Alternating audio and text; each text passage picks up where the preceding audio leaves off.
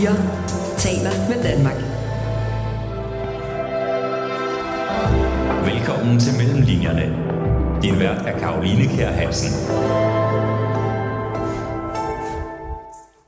Jeg ved ikke, om jeg nogensinde kommer til at skrive igen. Sådan sagde Naja Marie Ej til mig, da hun var gæst i Mellemlinjerne for to år siden. Det var tilbage i 2017, at hun sidst udgav bogen har døden taget noget fra dig, så giv det tilbage. Det fragmentariske og rørende sovværk, som blev skrevet efter det ulykkelige dødsfald af hendes 25-årige søn, Karl. Naja Marie Eid var i forvejen en prisbelønnet og folkekær forfatter, men Karls bog gav hende om muligt et endnu større publikum. Siden den udkom, der har hun modtaget det danske akademis store pris, og det svenske akademis nordiske pris, som i øvrigt også bliver kaldt den lille Nobelpris. Og derfor så var der selvfølgelig mange, mig selv inklusiv, som med ævelse har hørt hende gentage, at Karls bog måske blev den sidste fra hendes hånd. Men til de af jer, og i øvrigt også til mig selv, så kan jeg sige frygt, ej. For Naja Marie Eit skriver igen. Hun befinder sig lige nu i skriveprocessen, og fordi Mellem linjerne jo er et program, der handler om forfatteres arbejdsprocesser, så er jeg rigtig glad for, at hun har sagt ja til at være min gæst i dag, hvor jeg sender live fra Litteraturfestivalen Literature Exchange i Aarhus. Hjertelig velkommen til det dejligt store publikum, der sidder foran os, til jer, der lytter med i radioen eller på podcast, og ikke mindst til dig, Naja Marie Eid. Tusind tak.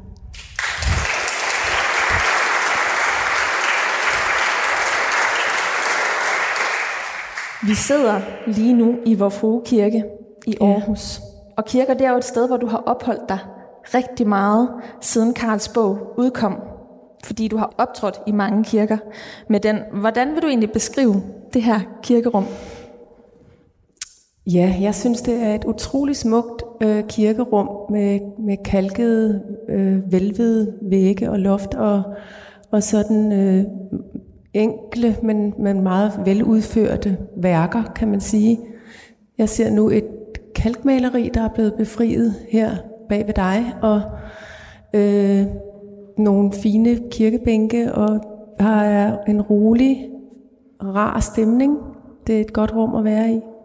Og det synes du selvom, at du i virkeligheden ikke er religiøs? Ja, det kan man jo godt synes, fordi at det er jo et, et spirituelt rum. Øh, det er jo lavet til at være et spirituelt rum, kan man sige, hvor man selvfølgelig også skal have æresfrygt og så videre. Men øh, der er jo en, det der med akustikken og roen og det høje loftet og de store vinduer. Øh, så jeg synes, det, det er et beroligende rum at være i med kirkerummet. Mm. Så du kan godt lide at være her lige nu? Jeg kan godt lide at være her. Dejligt. Hvordan er det i det hele taget at være dig lige nu? Lige i dette øjeblik er det jeg måske nok lidt træt, fordi at jeg har været her på festivalen et par dage og haft en, øh, en del øh, at gøre. Plus øh, det royale besøg, som øh, de kongelige kom og så mig og Lind Ullmann i går. Øh, det var der mange meget stress og nerver omkring, men det var også en fantastisk øh, spændende oplevelse. Øh, så jeg er, ja, jeg skal jo hjem i aften, så jeg er sådan ved at være på det sidste her i Aarhus for denne gang. Øh, men ellers at være mig er ret godt, synes jeg. Mm. Øhm, ikke mindst fordi jeg jo er i gang med at skrive igen. Øh, og så er jeg også utrolig glad for at være flyttet tilbage til Danmark fra New York, hvor jeg var i 11 år og har været nu i Danmark i de sidste fire år. Og den ro, det giver mig på en eller anden måde, øh, føles rigtigt i forhold til der, hvor jeg er i mit liv. Øh, for jeg fylder jo 60 år i år til min egen store undren. Øhm, og du har lige fortalt mig, at jeg har faktisk har været forfatter i mere end halvdelen af mit liv, fordi at du påstår, at jeg har været forfatter i 32 år. Og det må jeg sige, det er også overvældende at få at vide. Det har jeg ikke selv tænkt på. Men altså, først og fremmest så øh, ja, jeg er selvfølgelig glad for at være hjemme hos min familie, og, øhm, men, men det der med at være kommet i gang med at skrive igen, øh, som jeg har været i gang med det sidste halvandet år, har været øh, altså en, et, et nyt kapitel i mit liv, kan man mm. sige, fordi der har været nogle år, hvor jeg har været, som sagt, i tvivl om, jeg ville kunne skrive igen, men også en frustration over, at hvis jeg skulle, så vidste jeg ligesom, at jeg skulle på en eller anden måde starte forfra. Øhm, jeg kunne ikke bare skrive videre på det forfatterskab, der var der, fordi at Karls bog ligger som sådan en stor klods og slutter på en eller anden måde noget for mig, både som menneske og forfatter. Så det vil sige, at der skal komme noget nyt, øh, en ny bevægelse, som selvfølgelig hænger sammen med det gamle, fordi det er jo min stemme, men det er også en, måske en forandret stemme. Det kan jeg jo ikke selv vurdere. Øhm, så jeg har gået og, og, og tænkt over, hvordan... Altså jeg har faktisk haft den her idé til det, som jeg så har skrevet. Nu vil jeg jo ikke afsløre alt for meget.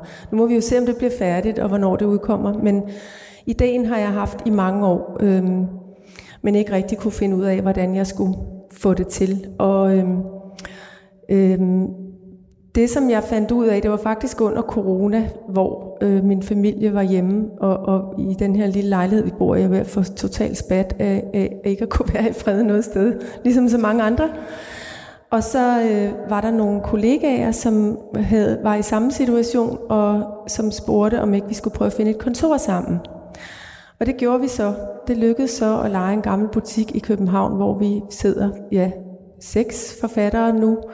Øhm, og det blev ret afgørende for min, min arbejdsproces, øh, at, at, altså at definere et, et rum, jeg har altid bare siddet og skrevet hjemme i køkkenet, at pludselig at være, altså kunne gå på arbejde. Og det vil sige, også lave en grænse mellem arbejde og privatliv, som vi forfattere jo ikke altid har. Øh, og det gjorde det mere overskueligt for mig i forhold til at skrive, fordi jeg kunne sige til mig selv, nu går du over og prøver, men du må kun være der i tre timer, og så skal du gå hjem igen. Og så skal du glemme alt om det, og så går du tilbage i morgen. Det, som jeg var bange for, var nemlig, at jeg ville øh, komme i en, en, altså en, en, en følelse af uoverskuelighed. Det, det har jo gjort noget ved mig, også ved min hjerne, med det her traume. Og øh, det betyder, at sådan noget som for eksempel meget redigeren, øh, øh, kaos, altså bare skrive i øst og vest, og så skulle sidde og sy det hele sammen. Til sidst, det kunne jeg simpelthen ikke overskue. Altså det vidste jeg bare, det kommer ikke til at ske, for det kan, så bliver jeg for stresset. Så, så du håbede i virkeligheden på en lidt mere sådan lineær skriveproces? Det, det er det, jeg har gjort. Altså, jeg har, det, det, jeg, har, jeg har fundet en metode, hvor jeg ikke måtte skrive mere end de her tre timer om dagen, og hvor jeg ganske langsomt altså skal sørge for, at det, jeg så har skrevet, det er i orden, for at bevæge mig videre. Og det har givet sådan en ro, og, og også en, en skriveglæde, fordi øh, at jeg, ja, jeg føler faktisk, at jeg er mere rolig i processen, end jeg har været før, hvor det også har været meget følelsesladet, og hvor jeg pludselig synes, ej, det her, det, det er virkelig godt det her, eller det her, det er virkelig dårligt. Altså det har været sådan mere svingende følelsesmæssigt, hvor at det har jeg ligesom forbudt mig selv den her gang. Øh, så jeg har op, haft sådan en mærkelig følelse af at være ret neutral i skriveprocessen. Det tror jeg også kun kan lade sig gøre, fordi jeg så har skrevet i de her 32 år. Jeg kan jo godt mit håndværk. Så, så det der med ligesom at hengive sig til håndværket og til, til den form, som man, den litterære form, som det her forhåbentlige værk kommer til at, at, at være i. Altså finde en form, der passer til indholdet, finde et sprog, finde en, en ro, en glæde ved at fortælle en historie. Øhm, det, det synes jeg har været virkelig rart. Mm. Det du siger nu er jo, Eller at der er både rart. at ja. der ligesom både er, er ligheder og forskelle ved den proces, som Mm. du oplever nu i forhold til de tidligere skriveprocesser.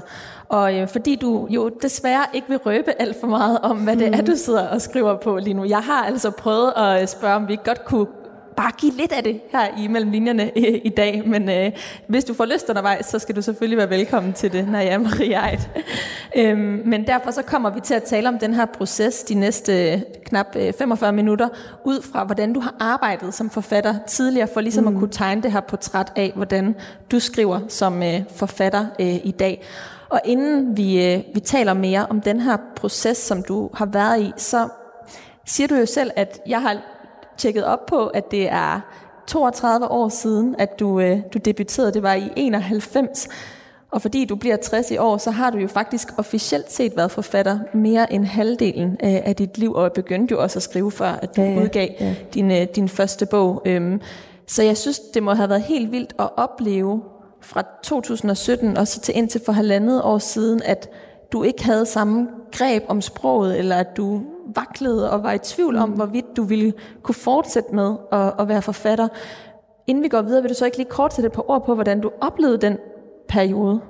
Ja, altså man kan sige, at, at øh, Karls bog, eller har døden taget noget fra dig, så giver det tilbage, den, den er jo skrevet i en total krisetilstand. Altså, og jeg havde det så dårligt, så jeg kan nærmest faktisk ikke forstå, hvordan det lykkedes mig at skrive den bog. Øhm, men der var også en stor nødvendighed i at skrive den, og, og den, den voksede jo ud af en følelse af at have mistet tilliden til sproget, mistet tilliden til, ja, til alting faktisk, øh, til litteraturen, til kunsten, øh, Altså en oplevelse af ikke at kunne skrive overhovedet, og ikke være interesseret i det. Øh, ikke være interesseret i at læse mere, ikke være interesseret i noget som helst faktisk. Øh, så, så derfor så handler den bog jo også om det her med et sprog, der er gået helt i stykker, og hvordan man ligesom i en proces, øh, hvordan sproget begynder at hænge mere og mere sammen. Det er faktisk gennem bogen også. Ikke? Mm. Øhm, men efter, da jeg så var færdig med den bog, så kan man så sige, så har jeg så også brugt utrolig meget tid på at rejse rundt med bogen. Mm. Det er også en af grundene til, at jeg ikke er begyndt at skrive nyt, tror jeg, fordi den er udkommet i virkelig mange lande.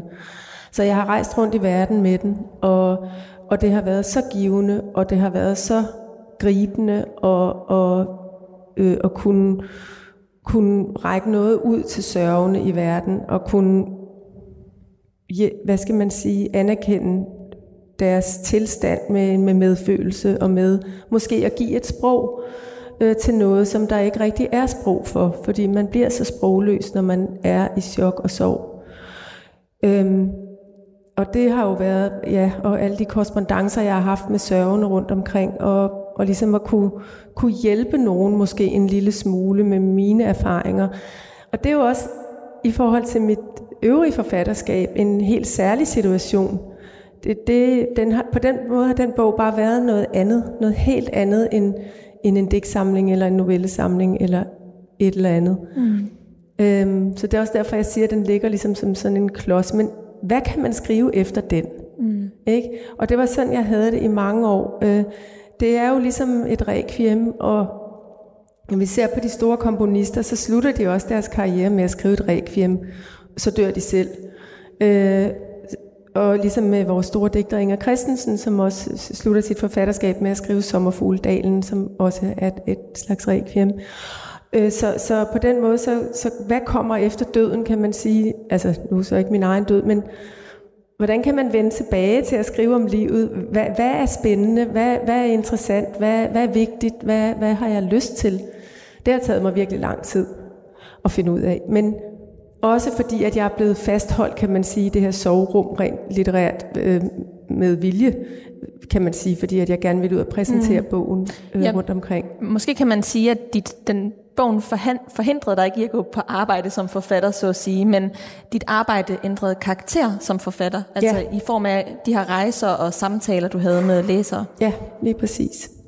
Så de eneste ting, jeg har lavet sådan rent skrift, altså skrevet siden, det har jo været nogle samarbejder. Jeg har skrevet sange for Nikolaj Nørlund og udgivet en, en digtsamling sammen med en billedkunstner, der hedder Katrine Raben Davidsen, og altså lavet nogle meget fine samarbejder, og haft nogen at støtte mig til, kan man sige.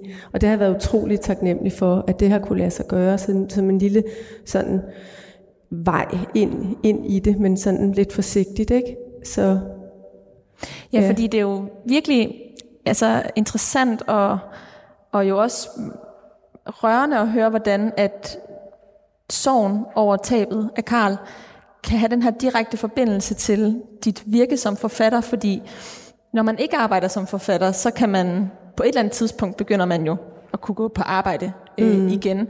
Men hvordan oplevede du den der forbindelse mellem sorgen og sproget? Altså, øhm, Ja, Hvordan kan det være, tror, den er så tæt? Ja, ja, men jeg tror, det har noget at gøre med, at altså, der er mange gange, jeg har ønsket, at jeg havde et almindeligt arbejde, hvor jeg bare kunne gå på arbejde, og også komme ud af min egen tilstand og være sammen med almindelige mennesker. Men jeg, mit arbejde er jo at skabe noget fra nul, altså fra ingenting. Og det er ikke noget, jeg kan lave sammen med nogen andre. Så det er også en meget ensom affære. Og, og det har jeg ikke haft specielt meget brug for. Jeg har jo netop haft brug for fællesskab og, og samhørighed. Øhm, så, så, så sjovt nok, så var det måske også først der, hvor jeg faktisk kom ind på en, arbejds, en arbejdsplads i gåseøjne, altså mm. i, i det her kontorfællesskab med nogle kollegaer, jeg holder af, at jeg kunne komme i gang med at, at finde tilbage til at skrive selv. Øhm, ja, altså det, problemet, med, ja som sagt, altså jeg synes, det, det er jo sindssygt hårdt arbejde, fordi at, at, at, øh, at vi skaber ud fra nul, ingenting. Det, det rene lærred, det rene stykke papir. Alt skal komme fra mig, og det har jeg simpelthen ikke magtet. Men, men nu magter jeg det igen. Og det er fantastisk dejligt ja. øh, at høre. Kunne du fornemme, at nu vil du snart få et sprog igen, før at du fik tilbudt den her kontorplads, eller fik du tilbudt kontorpladsen og tænkte, nu prøver jeg simpelthen? Altså det første halve år, jeg havde den kontorplads, der lavede jeg ingenting. Der gik jeg derover og sad og læste i en stol og gik hjem igen. Øh, så øh, det tog noget tid. Det tog tilløb? Ja, det må man sige. Hvordan øh, var det tilløb? Rimelig stille og roligt, vil jeg sige. der foregik ikke så meget. Øh, jeg tog ud og holdt foredrag. Jeg gik nogle ture, så gik jeg derover og sad og ligesom vendede mig til at være der. Og så stille og roligt, så begyndte det ligesom at komme. Ja. Var der sådan en dag, hvor du tænkte, nu, nu tør jeg sætte mig ved tasterne, og nu, har, nu kommer ideen til mig, eller hvordan, hvordan er den proces? Nej, det kan jeg faktisk ikke huske sådan specifikt en dag. Øh, altså, ja, den måde, jeg arbejder på, det kan man sige, det gælder også for det her, jeg er i gang med nu. Jeg har aldrig været sådan en, der har skrevet alle mulige klæder og noter. Og, altså, jeg går bare i gang på et eller andet tidspunkt, og så er jeg ligesom bare i gang. Og så, så, så bliver det også lidt afgørende, hvad det så er, jeg skriver først, og så kan man jo gå tilbage og ændre på det, så det passer. Men jeg har virkelig den her gang forsøgt ikke, at, som sagt, at gå tilbage og ændre, så noget passer, men virkelig holde kontrollen. Så på en eller anden mærkelig måde har den her arbejdsproces været og er meget kontrolleret, og samtidig meget stille og rolig, og samtidig med en, en stor følelse af frihed. Fordi at jeg skal, har heller ikke noget, jeg sådan skal nå. Jeg har ikke noget, jeg skal bevise mere heller, føler jeg. Altså, fordi jeg kunne lige så godt bare have holdt op med at, at skrive, og så kunne jeg have taget et, øh, måske fået mig et rengøringsjob, altså det, eller jeg kan huske, at jeg drømte virkelig om at komme til at arbejde i et supermarked rigtig meget på et tidspunkt. Altså et, et helt almindeligt arbejde, hvor man ikke skal bruge sit hoved til noget særligt, altså andet end at man skal huske at sætte tingene de rigtige steder. Øhm, øhm, så, så ja, så, så den, nu, nu, nu tager jeg lige tråden, men, men den ja, har været kontrolleret. Jeg, jeg, jeg, ikke, jeg, jeg føler ikke, at jeg skal bevise noget. Det vil sige, at jeg føler en, også en frihed i forhold til, hvad jeg skriver nu. Øhm, jeg, kan, jeg skriver, hvad der, hvad der passer mig nu. Altså, jeg, jeg tænker ikke over, om det er noget, der vil være interessant i tiden, om det, vil, om det, om det er noget, som nogen ville synes var til grin. Altså, øh, jeg, jeg synes ikke, jeg skal bevi, altså, blære mig med, hvad jeg kan. altså, det kan man jo godt føle, når man er ung, at man tænker, ej, nu skal jeg virkelig, man, nu fik jeg, nu fik jeg, nu fik jeg skovlen under det her, ikke? Nu kan jeg også det, ikke? Og, og det, den, den ro og den frihedsfølelse vil jeg rigtig gerne blive ved med at være i, og jeg vil jo rigtig gerne skrive mange flere bøger. Og måske, og det håber jeg på, og, det, og måske bliver det faktisk også lige præcis derfor, at jeg kan det, fordi at jeg ikke skal så meget mere. Jeg behøver jo heller ikke mere at, at holde 10.000 foredrag om året, og øhm, det, det er det gode ved at blive ældre også, vil jeg sige. Altså, jeg, jeg føler, at det her med 60 år, det, det er også en... Øh, det er, det er sådan en skillelinje. Jeg, jeg opdagede ikke rigtigt, da jeg blev 50, fordi Karl døde, da jeg fyldte da jeg var 51, så det gik ligesom sådan, 50'erne blev sådan nogle mærk, et mærkeligt årti for mig, men nu, hov, nu fylder jeg 60, og nu går jeg ind i en anden livsfase på en eller anden måde også, og, og kan tillade mig øh, at få lidt mere ro på måske. Mm. Og så måske i virkeligheden komme til at producere vildt meget på grund af den ro. Det ville være det er skønt mit håb. For, øh, for os øh, læsere. ja. Men du sagde, Naja Marie Eid, at øhm, du greb til en idé, du havde haft i lidt tid, da du så begyndte at skrive, det du skriver mm. på nu. Er det sådan, du har en liste med idéer fra tidligere, Nej. som du vil kunne gå til, eller er det noget, du bare går og har lidt i baghovedet? Jeg har det bare i hovedet. Fordi så kan man sige, at øh, hvis det så forsvinder, så og jeg glemmer det, så var det nok ikke så godt alligevel. så man kan ligesom sådan mærke, om hvis det bliver ved med ligesom at trænge sig på og vende tilbage, så, øh, så kan jeg mærke, at der er et eller andet på spil. Du lytter til Mellemlinjerne på Radio 4. Og det er en liveudgave fra Litteraturfestivalen Literature Exchange, som du lytter til i dag. Vi sidder i Vor Frue Kirke i Aarhus foran et øh, dejligt publikum, og ved min side Anna Marie Eid. Og øhm, du har fortalt om, hvordan den her skriveproces, du er midt i lige nu, på mange måder er helt anderledes. Du sidder i et kontorfællesskab i dag, det gjorde du ikke tidligere. Du har begrænset din skrivning til nogle bestemte tidspunkter, og du har forsøgt ikke at gøre den særlig følelsesladet, tage følelserne ud af selve skriveprocessen. Men jeg ved, at der alligevel også er nogle ligheder til nogle andre øh, skriveprocesser, og det er særligt skriveprocessen med bavian. Hvordan kan det være? Øhm, ja, altså Bavian skrev jeg øh, jo for mange år siden. Den udkom i 2006, Ja. og du fik Nordisk Råds litteraturpris for den. Ja, og, og der, øh, øh, der havde jeg et ret lille barn på det tidspunkt, og nogle teenager, og, øhm, og der var jeg også nødt til faktisk at gøre det samme med at sige, okay, du har tre timer, eller fire timer, eller hvor meget, jeg tror oven i købet, jeg, og jeg var vel ikke på barsel, men jeg var ret meget alene med børnene, fordi min mand arbejdede i udlandet det meste af tiden. Så, så det var sådan ret begrænset, hvor meget tid jeg havde. Øhm, så det minder om det. Og så kan jeg også huske den der, altså det var virkelig sjovt at skrive Bavian, selvom det er en ret grum bog.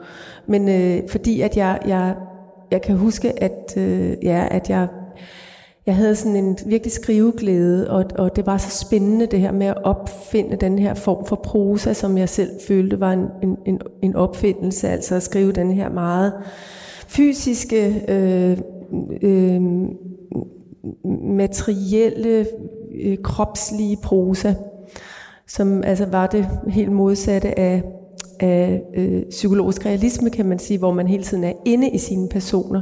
Så foregår det her mere i scener, og, og, og det er de kropslige registreringer mere end de følelsesmæssige registreringer, som jeg var optaget af.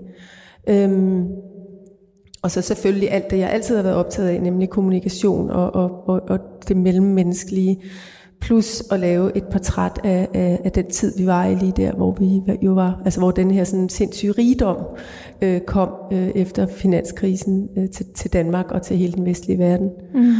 Så der var en hel masse ting, men det vidste jeg jo ikke noget om, da jeg gik i gang. Det er sådan noget, man kan sidde og sige bagefter, men altså, men det, det var, jeg begyndte jo også bare et sted, ligesom jeg har gjort nu, og så så jeg, hvad det blev til. Og man kan sige, forskellen, altså når man skriver noveller, øh, så er det jo, eller ikke, det er ikke en forskel, men, men det at skrive noveller, det er også ret hårdt arbejde, for man skal hele tiden finde på en ny historie jo. Mm.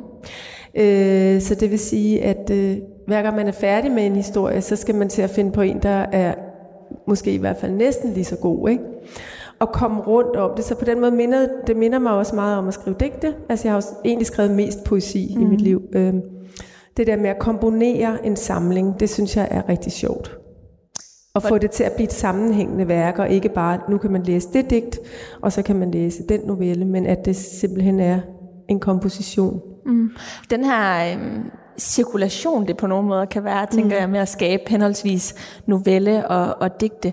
Er det en, der går igen i den skriveproces, som du har haft nu? Altså rent genremæssigt bliver det jo også interessant for os at se, det, hvor det det kan jeg ikke udtale mig om. det var klart svar. det kan jeg ikke sige noget om. Nej. Nej. Men det, Bavian er jo en novellesamling, og, øh, og det er en, som øh, jeg selv blev præsenteret for i, øh, i gymnasiet. Ja. Og var med til at give mig en rigtig stor læseglæde, og senere hen også øh, på mange måder årsagen til, at jeg endte med at læse litteraturhistorie. Og du blev jo også særlig kendt for den her skrivestil, som du selv sætter ord på, som gjorde, at du blev kendt som en minimalist, altså fordi der er de her registreringer. Øh, der er ikke så mange... Øh, fyldeord, og vi skal tænke os til det, der er mellem linjerne, øh, mellem de her øh, karakterer. Men det, du holder fast i, og som går igen fra dit øvrige forfatterskab, er netop den her interaktion mellem mennesker, øh, som går skævt af hinanden på den ene eller den øh, anden måde. Mm. Og så er den også lidt barsk. Altså, øh, var det virkelig sjovt hele vejen igennem at skrive Bavian? Ja, øh, fordi det var super spændende, og, og, og også at skrive de her... Øh, altså, jeg har jo altid skrevet ret voldsomme historier. Det gjorde jeg også i Vandmærket, som var min første novellesamling, der udkom helt tilbage i 93. Så jeg synes jo heller ikke, jeg er minimalist overhovedet. Tværtimod, altså... Øh, så synes jeg altid, jeg har skrevet ret dramatisk og, og svulmende på en eller anden måde. Men, øhm, I hvert fald tematisk jo. I hvert fald tematisk, men også sprogligt, synes mm-hmm. jeg. Altså ikke fordi, at jeg bruger 10.000 øh, øh, tillægsord konstant, men, men at altså, drama i sætningerne og så du har virkelig øh, mange farver og lyde, og altså der er jo meget... Øh, du er virkelig, i virkeligheden lidt ked af den sammenligning, eller at du har Ja, jeg, har aldrig, for det. jeg har aldrig forstået den. Mm. Øh, men det kan være, en, en litterat kan forklare mig det. Jeg er jo ikke litterat. men øh, ja, så så ja, altså det, det der var særligt ved bavianen i forhold til for eksempel vandmærket, som man kan sige også er en form for øh, generations- eller tids, et tidsbillede, vil jeg sige. Et, et billede på samfundet der i begyndelsen af 90'erne. Så, så var der jo også det, at der kom den her nye individualisme på det tidspunkt, som vi jo har vendet os så meget til nu, så vi snart ikke kan huske, at det har, den ikke har været der men altså hvor, det, hvor, hvor mere og mere bliver overladt til os selv, mere ansvar til os selv, ansvar for vores egen sundhed, for vores egen øh, lykke, for vores, øh, altså, øh, øh, vi skulle være perfekte, øh, vi skulle have flotte kroppe, vi skulle øh, hele den her, øh, altså botox, altså noget begyndt at vinde frem, og øh, træning og sundhed og alle de her ting, men også øh, på, på en eller anden måde bevægelse væk fra, fra den der hvor fællesskabet måske, øh, altså samfundet som et fællesskab havde været et ideal, det, det socialdemokratiske ideal tidligere. Øh, og så kom der jo også teknologien og alt det der, som jo også gjorde, at vi blev altså, fremmedgjorte for hinanden på en eller anden måde, at mange af fællesskaberne forsvandt. Så det handler den også meget om, synes jeg, og den handler også om den egoisme, der, der er fuldt med individualiseringen. Altså mm. at, øh, at øh, at man kunne være ligeglad med de andre, og især fordi det var så rigtigt samfund, så havde man heller ikke rigtig brug for de andre, troede man. Fordi man kunne bare selv. Og det er jo en kæmpe illusion. Men, men øh, den novelle, jeg skal læse fra om lidt, som hedder Bulbjerg, er det ikke nu? Det er det nemlig. Ja. Det er helt øh, perfekt det, det er et ret voldsomt stykke. Jeg kan, det er ikke for sarte sjæle, så er I advaret. Øh, det handler netop om, om sådan en ret egoistisk handling. Og det er altså en, øh, en novelle, der, der hedder Bulbjerg, og som øh, handler om øh, et par, der ikke har det sådan super godt sammen. De har en lille dreng, der hedder Sebastian, og de, øh, de cykler øh, rundt i, øh, i plantagerne der omkring øh, Bulbjerg, og de farer vild, og det er en meget varm sommerdag. Og jeg springer ligesom øh, ind midt i nogenlunde. Og der er, er der sket det, at øh, tror jeg nok, at jo, at øh, drengen Sebastian er styrtet på sin lille cykel, og, øh, og har slået sig og har det skidt. Du slæber afsted med Sebastian mindst 500 meter. Jeg kan tydeligt høre, hvor forpustet du er. Du siger ikke noget. Bladhanget over os er tæt, det er overskyet nu, dunkelt og fugtigt her, hvor vi går. Jeg kan lugte harpiks og muk og vådt græs. Så pludselig drejer du væk fra stien og ind i skoven. Du vakler nogle få meter og er ved at snuble over en tyk knudret gren. Du kommer ned på huk og lægger forsigtigt drengen fra dig under et træ. Sebastian er kridhvid på det mørkegrønne mos. Du vifter en flue væk fra hans ansigt. Jeg bøjer mig dybt over barnet og mærker hans svage åndedræt som små stød af varm luft op i mit ansigt. Jeg rejser mig helt op og tager fat i dine skuldre med begge hænder.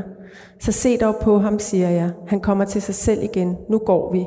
Vi går, Anne. Og før du aner det, er vi ved Bulbjerg, og så må der for fanden være nogen, der har en bil, så vi kan få ham kørt på skadestuen. Jeg løfter Sebastian op og placerer ham som en byld på min ryg. Kom, siger jeg. Du følger velvilligt med. Du går ludende ved siden af mig, udmattet ved at tro, men du græder ikke. Da jeg siger det til dig, er vi kommet ud af skoven, og jeg er helt sikker på, at vi bare skal gennem endnu et hybenhegn og over en forhøjning, så vil vi kunne se Bulbjerg og hele det fascinerende landskab, der omgiver klinten. Det er riden, der yngler herude, men der er vist også malemukker. Mærkeligt navn til sådan en havfugl. Jeg har en affære, siger jeg. Du drejer hovedet og ser forundret på mig. Jeg har en elsker inde, siger jeg. Du trækker brynene sammen, uforstående. Jeg knipper din søster, forstår du det? du sætter farten op. Jeg knaller med Tine, jeg kan ikke få nok af hende. Hun slikker min pik, som om hun blev betalt for det. Jeg kan ikke få nok. Jeg tager hende på gulvtæppet derhjemme. Jeg tager hende op af køkkenbordet på toilettet. Jeg tager hende bagfra op i numsen i vores seng. Jeg mærker pludselig, hvordan jeg ånder hårdt og væsende. Hun standser op. I vores seng, siger hun. I numsen, siger hun. Jeg vender mig og ser på hende. Hun har taget sig til halsen. Hun svejer en lille smule frem og tilbage.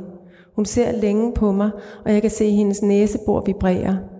Hun ryster på hovedet. Frygt og en næsten overjordisk uskyld lyser fra hendes opspærrede øjne. Du er jo syg, visker hun så. Men hendes stemme bliver hurtigt høj og skinger. Du er sindssyg, råber hun og peger på mig. Hun løber baglæns foran mig. Hun peger med en stiv finger. Fede svin, råber hun, mere hadefuldt, end jeg har kunnet forestille mig det. Hun er grim og forvrænget. Hendes bevægelser mekaniske, klodsede. Dit fede, modbydelige svin, råber hun. Det er det eneste, der kommer over hendes læber. Fede svin, modbydelige, fede, ægle svin. Og hun vender sig og bare løber. Hun spurgte, som om fanden var i hælene på hende, og jeg kommer endelig op og ser Bulbjerg knejse forude. Mit øje følger først den bløde kyststrækning, så ser jeg ud over havet, langt nede, det store vilde Vesterhav, som er grågrønt i dag og næsten helt stille. Jeg lukker øjnene og åbner dem igen. Der er mere vind herude. Jeg har lyst til at lægge mig ned og give efter for det hvide lys – lukke øjnene for det, kun mærke vinden i græsset, de helt særlige vislende lyde, som sommervind i græs udløser, og humlebierne, græshopperne, helt, helt tæt på.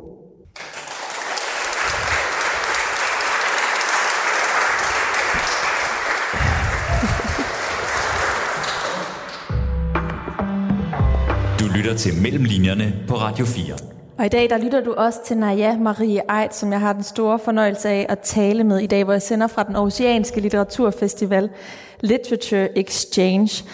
Det var en passage fra en novelle i novellesamlingen Bavian, som du lige læste højt, Naja, og ja. tusind tak øh, for det. Tak. Den handler jo, altså, det er en ret brutal scene, der illustrerer utroskab, og mm. du skriver om nogle meget tunge emner nogle gange, altså sorg først og fremmest, men også kærlighed og angst, seksualitet, vold, sygdom i dit forfatterskab kredser du øh, omkring. Jeg har hørt dig engang sige i et interview, at du skriver om, hvorfor det er så svært at, at være os mennesker. Mm. hvorfor er det, du er så, øh, så optaget af det helt generelt, når det gennemsyrer dit forfatterskab på den måde, som det gør? Altså i hvert fald indtil nu, vil jeg sige, så har jeg været optaget af, øh, af, det, som er vanskeligt i tilværelsen, fordi jeg tror, at det er jo også der, hvor vi har mest brug for at, at, at være sammen og tale sammen og, og, og, og fortælle hinanden historier om, hvordan livet er, når det er svært. Øh, og det behøver jo ikke at være sygdom og død kun, men det kan også være noget med, hvor svært det kan være at kommunikere, hvordan man kan gå forbi hinanden, hvordan man kan have svært ved at at være medfølende, hvordan det kan være svært at håndtere sine egne følelser, og øh, hvordan det er at være stresset, hvordan det er at være ensom, altså alle de ting, som er, er vanskelige i livet. Hvis jeg kun skulle skrive om det, der var dejligt og nemt, så, så ville det også blive ret kedeligt, tror jeg, fordi når vi sidder øh, her ude på græsplænen en sommerdag og bare har det godt, så er der jo heller ikke så meget mere at fortælle, kan man sige. så, øh, så, så den der kombination af det, det dejlige og det, og det vanskelige, altså at livet, livets skønhed på en eller anden måde, og, og, og det vanskelige, synes jeg er, er et, et, et spændende et spændingsfelt at skrive fra. Øh, og det gør de fleste forfattere jo egentlig også, når man tænker over det. Nogen måske lidt, lidt mindre brutalt. Mm. Øhm, øhm, ja, så, så det, er jo, det er jo svært også for mig at sige, hvorfor jeg skriver sådan, som jeg gør, fordi det gør jeg jo også bare. Altså det, det, det blik, jeg har, eller den, det sted, jeg ser fra, øh, er jo mit, og fordi at jeg er den, jeg er som mm. forfatter. Og, øhm, Er det altid det, der har optaget dig? Jeg ved, at du har fortalt og skrevet lige siden du var relativt øh, ung. Du debuterede yeah. som øh, i 91 som, som 29-årig, men 27-årig. 27 ja. Men øh, det er godt, jeg beskæftiger mig med litteratur og ikke tal til hverdag. Yeah. Men, men har, det, har det ligesom, kan du huske, at du også som barn var interesseret i det her, i det svære eller det vanskelige øh, i livet, og det ligesom også var det, det drejede sig om helt fra begyndelsen? Ja, altså jeg, jeg er jo vokset op i Grønland øh, i en lille by øh, øh nord for Polarcirklen, og det er et ret hæftigt sted. Øh, jeg kendte jo ikke til andet, for jeg er født der, men, men, øh, men altså, der har man jo mørketiden for eksempel, ikke? Hvor, hvor der bliver fortalt rigtig mange historier, fordi altså, jeg er jo så gammel, så der var jo kun radio. Så det var, der var ikke så meget at lave, andet end at læse og tegne og øh, besøge hinanden og, og, og, og høre historier, og der kom mange breve hjemmefra, og altså, det var jo håndskrevne breve dengang og sådan noget. Ikke? Øhm, så, så, så øh, ja, øh, der, der kom historierne til at betyde meget. Vores forældre læste for os øh, altså eventyr, især Grimms eventyr, norske folkeeventyr, H.C. Andersen og så videre. Og så hørte jeg jo så også alle de grønlandske savn og, og øh, vildt uhyggelige, nogle af dem også, ikke? Altså, øhm, øh, det er et brutalt sted. Altså, der, der var mange, der døde tit, øh, fordi at øh, folk bare ikke kom hjem fra jagt eller faldt i vandet og døde øjeblikkeligt. Jeg var deroppe for et par år siden, hvor bare den uge, jeg var i min fødeby, der var der øh, dels en hel familie på fem, der var, der var druknet på en sejltur, og så var der en ung mand, der var faldet øh, i havet fra en klip øh, fra, ved sin arbejdsplads og død. Altså, så, så, så der var der, der var virkelig liv og død der, kan man sige. Hmm. Og selvom at du som barn skrev og fortalte allerede, så ved jeg også, at du, du turde egentlig ikke drømme om at blive forfatter. Du tænkte, det var for svært. Apropos de her emner, yeah. som, som du skriver om. Øhm, hvornår fik du mod til, så at sige, som, og, og, og ligesom tænkte, det er en drøm, jeg godt tør gå efter? Øhm, ja, men det var jo der omkring, da jeg var 4-25 år. Altså man kan sige, at jeg har haft et lidt omtumlet liv, fordi så kom vi så til Danmark, og der, og, og der var en lidt, lidt svær skilsmisse blandt mine forældre, og det der kulturschok med at komme til en stor by, og så jeg var sådan lidt øh, små, eller ret meget adfærdsvanskelig i nogle år. Som syvårig dengang? Øh, ja, eller mere der mellem 9, omkring... 9 og pubertet okay. eller sådan noget, ja. ikke? Og nye, de, mine forældre fik nye partnere og børn, altså sådan noget der, ikke? Og det var jo dengang, hvor folk ikke var vant til at blive skilt, så de vidste ikke rigtigt, hvordan de skulle gøre. Så det var sådan øh, egentlig ret traumatisk øhm, og, og meget rodeløst. Så jeg flyttede allerede hjemmefra, da jeg var 16, og fik barn, da jeg var 18. Og derfor har jeg heller ikke nogen uddannelse. Så tog jeg sådan en HF, efter jeg havde fået mit barn. Øhm, og så måtte jeg ud og arbejde for at tjene penge, selvfølgelig. Ikke? Og, og og det gjorde jeg så i nogle år. Og så da jeg var der midt i 20'erne, så tænkte jeg ligesom, hvad skal der blive af mig? Altså, skal jeg være på den her arbejdsplads resten af, min liv, af mit liv, eller er der egentlig noget, jeg godt kunne tænke mig? Og så tænkte jeg, så må jeg jo nok hellere prøve at læse på universitetet. Men det gad jeg bare overhovedet ikke, altså fordi jeg kunne slet ikke koncentrere mig om at sidde og læse så meget. Øhm, mærkeligt nok, for jeg læste jo egentlig ret meget, men det var så for min egen fornøjelses skyld. Øhm, og der havde jeg fået Karl øh, som 25 år i også, og jeg havde jo også to, to små børn der, og fik så et tredje barn ret, altså da jeg var, jeg var højgravid, da jeg debuterede med, med mit tredje barn. Så, øhm, så det blev så øh, faktisk under min barselsårlov med Karl, at jeg virkelig prøvede at samle de her digte sammen, som jeg havde gået og skrevet på i nogle år, og, og, og brugte tiden på det. Og, og da min barsel så var færdig, så vendte jeg lidt tilbage til arbejdet, men så og så sendte jeg så de her digte ind, og det blev så til min første digtsamling. Og da jeg fik den antaget, så ringede jeg og sagde mit job op. Og min mor hun var ude af sig selv af skræk, fordi... og så havde jeg så rengøringsjobs ved siden af, i stedet for. Jeg arbejdede på kontor. Hvordan, øhm. kontor apropos, som du jo også sidder på nu, ja. hvordan minder det der med at skrive digte, altså digtets form, hvad er det egentlig, der er tiltalende ved den, som, som forfatter i hvor høj grad minder den proces med digtene i, helt tilbage i begyndelsen, om den proces, som du har, du har siddet i nu her? Ikke særlig meget. Mm. Men det vil jeg sige, der er ikke noget, der har mindet om det øh, siden. Fordi jeg var så ny. Jeg kendte ikke nogen, der skrev. Øh, jeg, jeg var slet ikke øh, i, i, i forbindelse med nogen, nogen, noget litterært. Altså øh, en, en litterær verden, kan man sige. Så jeg sad bare og skrev i mit eget space. Altså, og Øhm, Det var sådan, øh, jeg kan huske den første eksamen der, der fordi jeg, læste ret, jeg havde læst ret meget Vita Andersen og, og Tove Ditlevsen selvfølgelig, og mange af 70'er digterne, digterne Christen Bjørnkær og så videre. Og, og, og der havde jeg ligesom fået den idé, at der, at, at der ikke var tegnsætning i digte.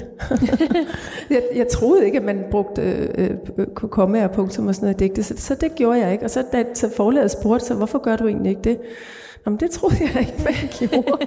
så jeg var, det siger lidt om, sådan, hvor naiv jeg var, eller at jeg kastede mig bare ligesom ud i det. Ikke? Mm. Øhm, men, øh, men da jeg fik det der brev fra forlaget om, at de havde ansat min digtsamling, så var det bare sådan, det er et fuldstændig afgørende øh, tidspunkt. Altså, at jeg kan tydeligt huske det, fordi at det var en morgen, og jeg havde, Karl var lille, og øh, jeg fik det her brev med posten, og jeg blev fuldstændig euforisk lykkelig, og jeg tænkte, at jeg vil aldrig lave andet end at skrive. Jeg vil, jeg har tænkt, hvis jeg bliver forfatter alligevel, ikke? fordi det havde været sådan nærmest en drøm, jeg ikke turde tænke på. Mm. Og så tog jeg barnevognen, og så gik vi bare sådan rundt og rundt om blokken. Fordi det var den måde, jeg kunne fejre det på.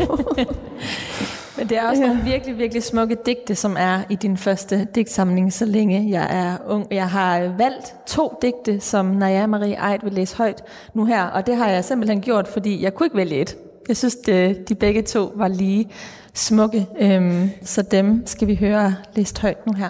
Det var sødt af dig, fordi jeg har det selvfølgelig selv, som de fleste forfattere, lidt hov, kan ikke få de briller på, lidt svært med de ungdomsdigte. Men altså, Hvorfor det egentlig? Ja. Yeah. Er det sådan flovt eller pinligt? Eller hvad, er det, hvad, hvad er den, hvor I Der er sådan en koketterende i det, tror jeg, jeg synes lidt. Og, øh, jamen det er, jo, det er jo fordi, det er et ung menneske, der, der, der prøver noget, men som ikke rigtig har fundet sin stemme endnu, men som, det, hun er langt fra mig. Mm. Ikke? Så men altså, nu prøver vi. Det her digt, det hedder Den Store Drøm. Og der er ingen tegnsætning. Men hvem vil ikke gerne drikke kødelig hvidvin midt i et skansmaleri og stiger aldeles tankeløs ud over Vesterhavet? Hvem vil ikke gerne holde selskab hele livet kaste hovedet lenende tilbage hvert femte minut hele livet. Vil du måske sige nej til at sidde i sandet en lang evig sommer, hvor mændene er smukkest og kvinderne fulde af honning på grund af vin og rigelige kærtegn. I fulde drag for fulde sejl, indånde, kun salig salt luft, drikke te på pavilloner, hvor intet bliver ondt, højst lidt forrygt, når solen går ned. Men vil du være så venlig kun at tale med en sand tunge, så forstår jeg meget bedre, hvad jeg selv siger. Vil du være så elskværdig, ikke at brække mine ben, når vi danser allerbedst. Det gælder kvinder og mænd i den store drøm om Vesterhavets velsignede vildskab. Det gælder hvert eneste penselstrøg på maleriets flade. For eviget er billedet. For eviget er tanken, når den tænkes.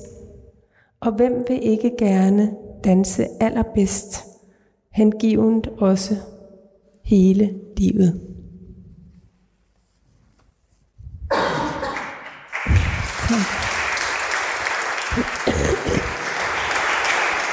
Tusind tak.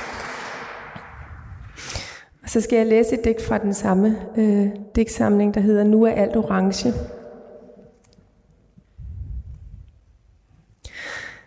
Den sidste morgen, frue, hun står der og lyser i skovbrynets falmede farve. Tigerungerne leger i pløret dansk jord. Orangefarvet er alt, der er værd at kigge på nu, at tale om i verden. Morgenfruer, tigerbørn, træernes faldende farve. I pløret dansk jord trak jeg min cykel hjem. Igennem bugtede tanker trak jeg mig selv op ved håret. Jeg tænkte, den sidste morgenfrue, hos hende vil jeg sidde lidt. Og det gjorde jeg så. Næste dag var hun væk. De havde plukket hende tierne.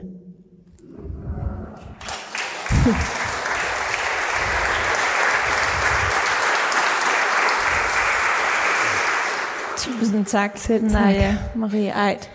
Hvor lyder det bare ekstra smukt, når det er dig, der læser det højt, og man ikke bare sidder med bogen foran sig selv. Du tak. burde indtale alle. Har du gjort det egentlig? Indtalt alle digtene? Nej, det har jeg faktisk ikke. Det ville være helt fantastisk, Ja. hvis du gjorde det en dag. Det kan være, der er sådan noget her, den rolige Ja. livsfase, sidde og indtale digte. Og der er jo rigtig mange, fordi Ja. poesien er jo det, som du virkelig, det er sådan dit helt stærke ben øh, at stå på. Du skrev din første roman i øh, 2012, Stensaks Papir, så det var relativt sent, altså mere end man 20 år efter du debuterede, at du kastede dig ud i den her ellers mest altså, brugte genre inden mm. for, øh, for litteraturen. Men når nu, at den her proces med øh, din første digtsamling var sådan helt anderledes end noget andet, hvor, kan du så sige noget om, hvordan det der med at arbejde med digtene øh, som proces, altså øh, er der noget, der har bundet processerne sammen, eller går igen, når du har skrevet de her mange digtsamlinger, som du har?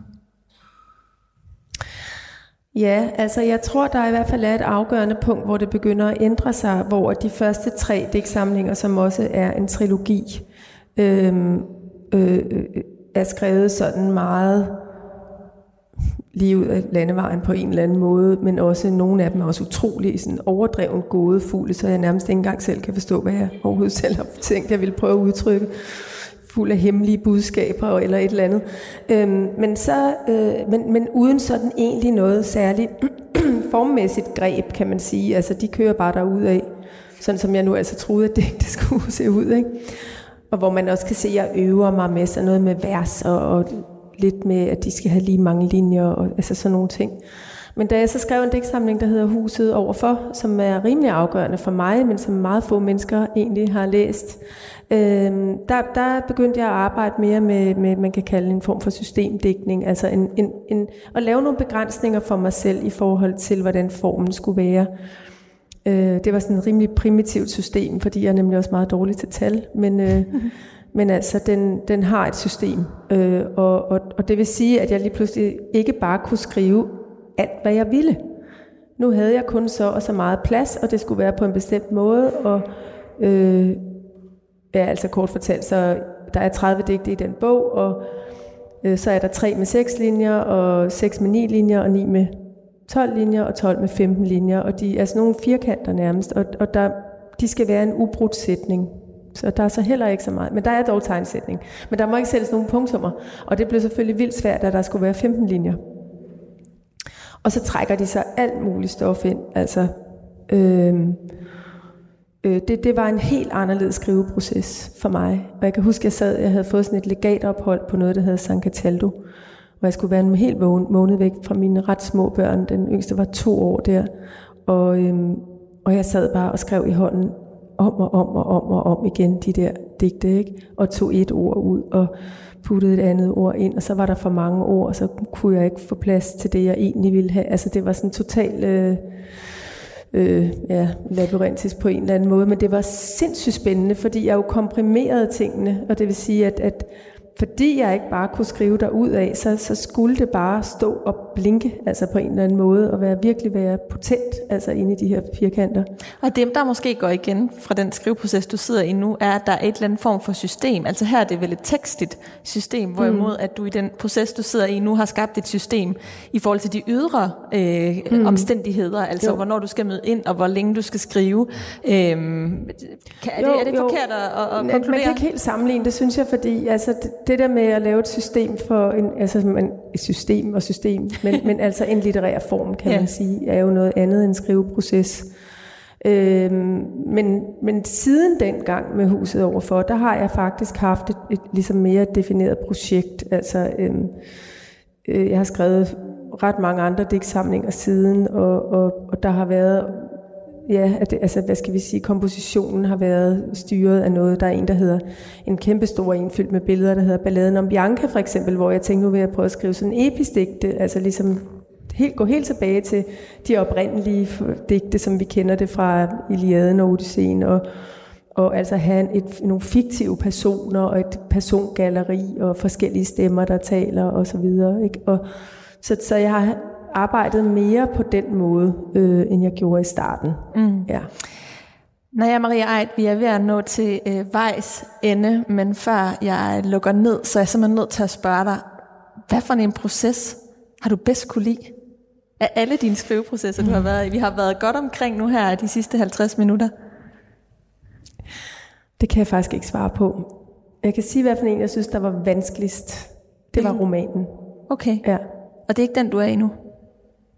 Altså, jeg, skri- jeg siger ikke, hvad jeg skriver. nej. Nå, nej, men, det, men da den, jeg skrev den, den roman... Ja, men den vanskeligste er ikke den, du er i nej. nu. Det er jo altid et godt Det synes jeg bestemt ikke, faktisk. Nej. Så.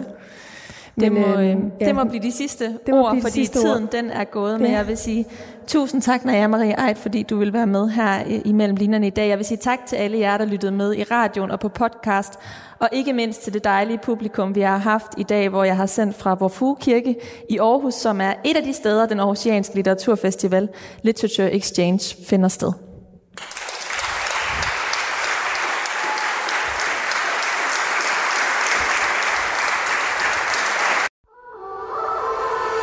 Jeg synes, det var rigtig hårdt at blive mor. Og jeg synes, det var råt og ensomt og svært. Da skuespiller Sofie Torp blev mor, måtte hun for første gang i livet sande, at det perfekte ikke altid er det rigtige. Jeg vil ikke kalde det et kollaps, men jeg var nede sådan og... Lyt med i det sidste måltid, når Sofie Torp er død i en time. Så jeg havde sådan en bevidsthed om, at jeg skal have noget hjælp på en eller anden måde. I Radio 4's app, eller der, hvor du lytter til podcast. Radio 4 taler med Danmark.